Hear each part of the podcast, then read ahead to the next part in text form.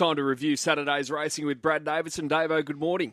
Yeah, morning, Mido. Morning, everyone. How are we? Yeah, very well, thanks. And, uh, well, Hard Empire, 100 to 1, taking out the Missile Stakes. It seemed like everyone was surprised except for, well, Team Edmonds. Yes, I know they were. They weren't uh, surprised, but um, it does cast a little bit of a, a query around the form of the race going forward, guys. Last year it wasn't an overly strong form race, that's for sure for the um, for the spring. And, and I suppose when a nine-year-old wins and uh, and wins quite comfortably, and coming off a, sort of what eleventh in a in a Ramornie prior, it does just cast a little bit of a query around the form. I know we had some very good horses in the race, like Forbidden Love and Bellucci Bay, but um, yeah, some little little query on the form of the race there, the, the feature on the uh, on the weekend.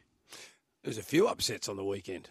There were, Loz, yeah. I mean, Meg won the last at huge odds, the Hard Empire at 100 to 1. I think the, the quaddy paid absolutely anything. So if you got a slice of that, you'll be uh, very happy this week. But it's been a bit like that the last six months, I reckon. It's been a been a good six months to be a bookie, but hopefully uh, the punters can, can fight back in the next six months or so. Looks like Artorius, after a European campaign, is going to be coming home and targeting the Golden Eagle.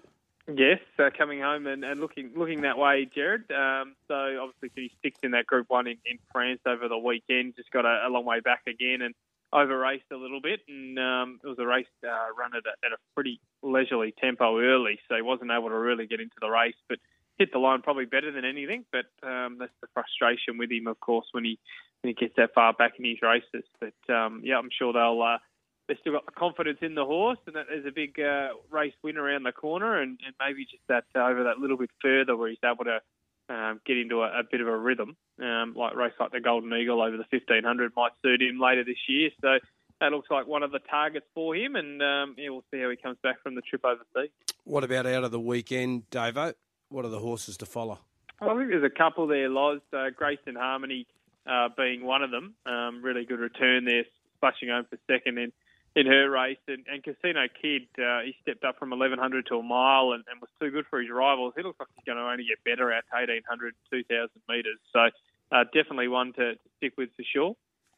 And what are you putting in the sin bin, or are you very forgiving?